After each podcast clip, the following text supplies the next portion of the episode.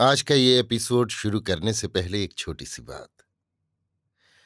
क्या आप भी अपना पॉडकास्ट बनाने की सोच रहे हैं? तो एंकर ट्राई कीजिए। ये पॉडकास्ट बनाने का सबसे आसान तरीका है। नंबर एक, ये फ्री है। नंबर दो, इसमें कई सारे ऐसे टूल्स हैं जो आपको अपने फ़ोन और कंप्यूटर पर रिकॉर्ड और एडिट करने की फैसिलिटी देते हैं।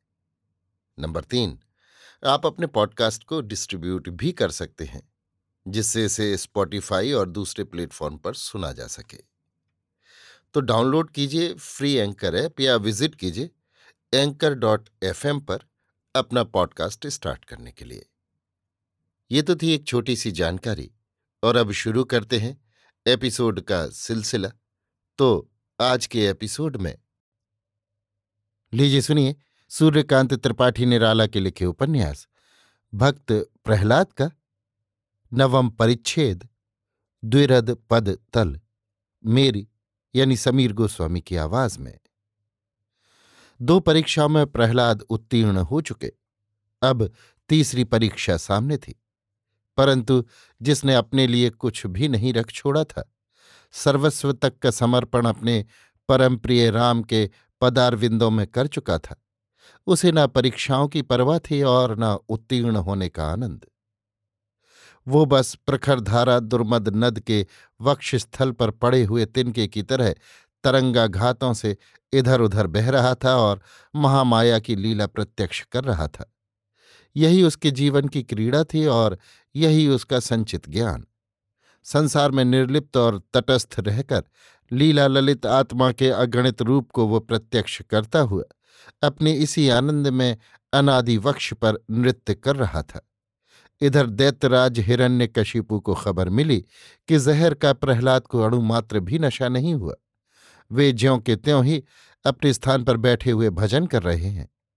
सुनते ही हिरण्य कशिपु के आश्चर्य का ठिकाना न रहा। उतना तीव्र जहर और उसे प्रहलाद ना कुछ की तरह हजम कर गए। ये उसके लिए एक चिंता का विषय हो गया। परंतु वो हठी भी एक ही था। मृत्यु ज्यो ज्यो प्रहलाद से हटती जाती थी।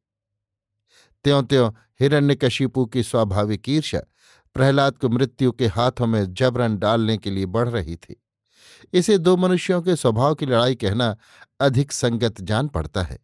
अस्तु, जब जहर का घूंट भी प्रहलाद मुस्कुराते हुए पी गए और उनका बाल भी बांका न हुआ तब हिरण्यकशिपु को उन्हें मारने का एक दूसरा उपाय करना पड़ा। परंतु कुछ भी हो, था वो प्रहलाद का पिता ही।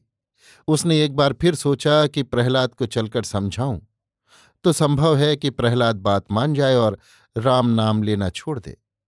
इस विचार से हिरण्यकशिपु कारागार के उसी अंधेरे कमरे में गया, जहाँ प्रहलाद चुपचाप बैठे हुए अपने प्यारे राम का ध्यान कर रहे थे। प्रहलाद की कोमल कांति देखकर हिरण्यकशिपु का हृदय स्नेहार्द्र हो गया। हत्या के भयंकर मार्ग से उसे हटाकर कुछ काल के लिए अपनी मृदुल राह पर ले आने पर भी प्रेम की विजय नहीं हो सकी। कारण, प्रहलाद पिता के प्रेम में पड़कर अपने कर्तव्य को ताक पर नहीं रख सके। उन्होंने पिता की आज्ञा का उल्लंघन किया।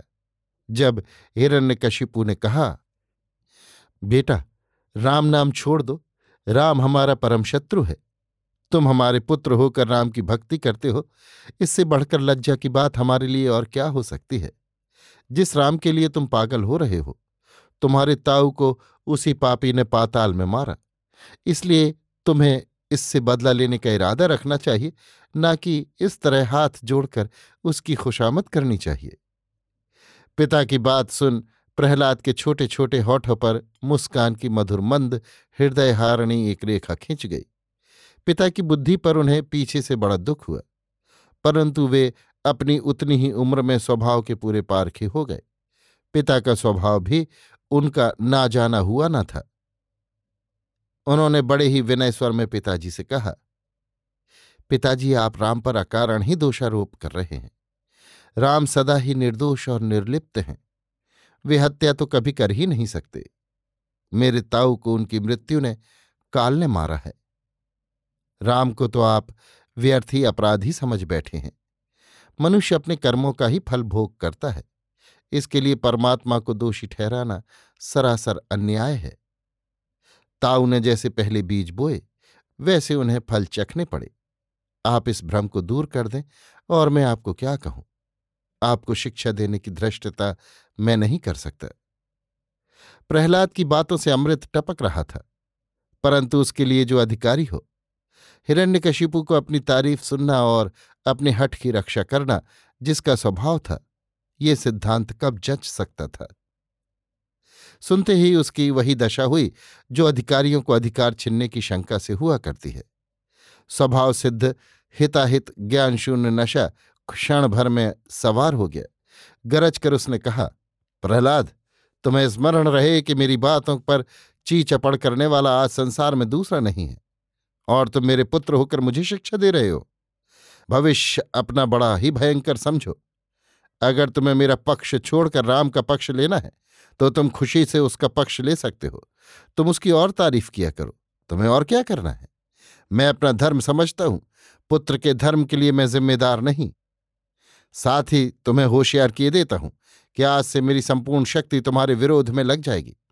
तुमसे और तुम्हारे राम से हो सके तो उसका विरोध करना या बचने का उपाय सोच निकालना।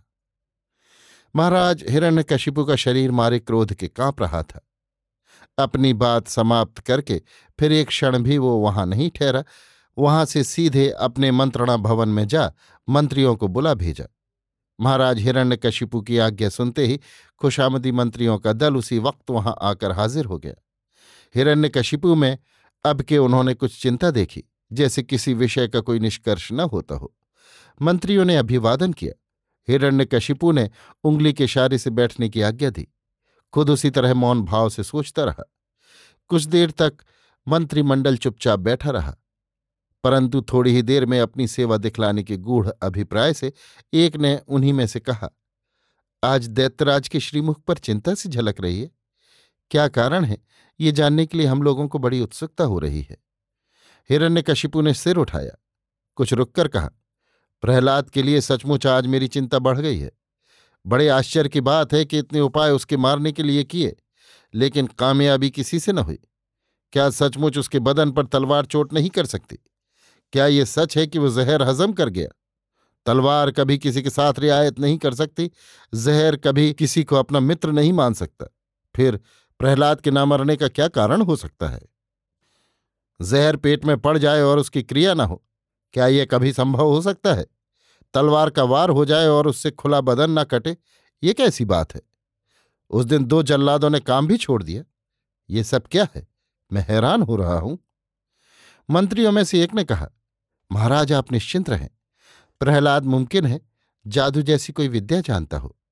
मेरे विचार से एक काम किया जाए तो वो किसी तरह मृत्यु के पंजे से नहीं छूट सकता। हिरण्यकशिपु को मंत्री की इस बात से बड़ी आशा हुई। मंत्री ने कहा, दैत्यराज, प्रहलाद को बांधकर हाथी के पैरों तली डाल दिया जाए। फिर अपनी आँखों के सामने ही देखिए, वो मरता है या नहीं? अगर नहीं मरता तो आखिर किस उपाय से बचता है? ये भी तो प्रत्यक्ष हो जाएगा। बात तो हिरण्यकशिपु के दिल में बैठ गई। उसने सोचा, बस, यही बात ठीक है। अपने सामने ही देखूँगा। अब के उसका राम उसे कैसे बचाता है? हाथी सजा लाने का फ़ौरन हुक्म हुआ। उधर प्रहलाद को बाँध कर ले आने के लिए सिपाही दौड़ाए गए। आज्ञा मात्र की देर थी। पीलवान मस्त, ज़बरदस्त हाथी पर चढ़कर महल के सामने आ गया। सिपाही भी प्रहलाद को बांधकर सामने ले आए। प्रहलाद के कोमल हाथ पैर कठिन बंधनों में बंधे हुए थे। शरीर विवश कर दिया गया था कि उसकी रक्षा अब के किसी प्रकार न हो सके। हिरण्यकशिपु ने प्रहलाद को देखा, आँखें चार हुई, परंतु प्रहलाद की दृष्टि से क्षमा प्रार्थना का भाव न निकला। वहाँ केवल सहनशीलता की शांति विराज रही थी। इसे गर्वित हिरण्यकशिपु ने अपना अपमान समझा। फ़ौरन हाथी के पैरों तले डाल देने की आज्ञा दी। सिपाहियों ने उठाकर प्रहलाद को हाथी के पैरों तले डाल दिया। पीलवान ने अंकुश मारकर हाथी को रौंदने का इशारा किया।